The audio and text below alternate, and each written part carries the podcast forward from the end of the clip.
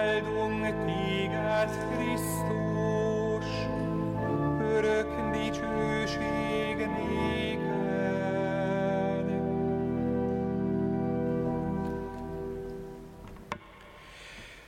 Az Úr legyen veletek, és a te lelkeddel.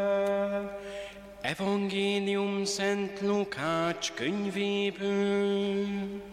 Dicsőség neked, Istenünk!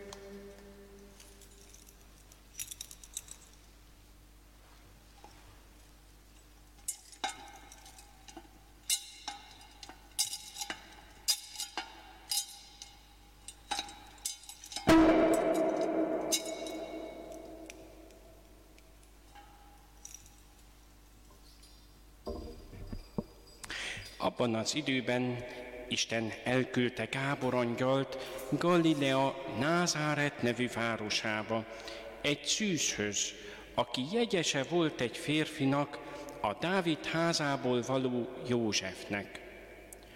A szűz neve Mária volt. Az angyal belépett hozzá, és így szólt. Üdvözl légy, kegyelemmel teljes, az Úr veled van áldottabb vagy te minden asszonynál. Ennek hallatára Mária zavarba jött, és gondolkodóba esett, hogy miféle köszöntés ez. Az angyal azonban folytatta.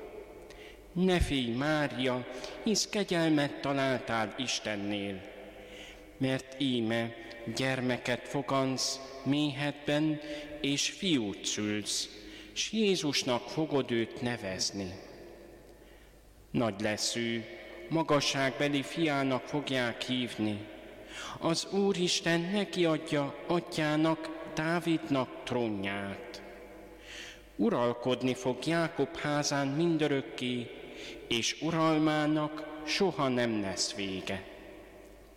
Mária ekkor megkérdezte az angyalt, hogyan történhet meg ez, amikor én férfit nem ismerek? Az angyal ezt válaszolta neki. A Szentélek száll le rád, és a magasságbeli ereje borít be árnyékával. Ezért szent lesz az, ki tőled születik. Isten fiának fogják őt hívni. Lásd, rokonod, Erzsébet is gyermeket fogant öregségében, sőt már a hatodik hónapban van, bár magtalannak tartják az emberek. Istennél semmi sem lehetetlen. Erre Mária így szólt. Íme az Úr szolgáló leánya, történjék velem szavait szerint. Ezután az angyal eltávozott.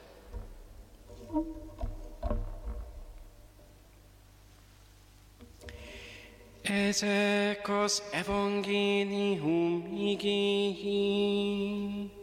Áldunk téged, Krisztus!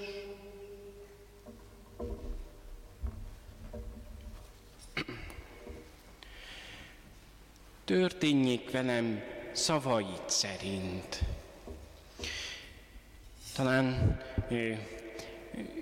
eddig legalábbis számomra nem volt ennyire feltűnő, de most Ferenc pápa szavai alapján, hát nagyon szép, szépen kirajzolódik ez a hármas egység. Nagybőtnek ez a szép hármassága, az engedelmesség hármassága. Ahogyan múlt héten ünnepeltük Szent Józsefet, és ahogyan ő azt mondta,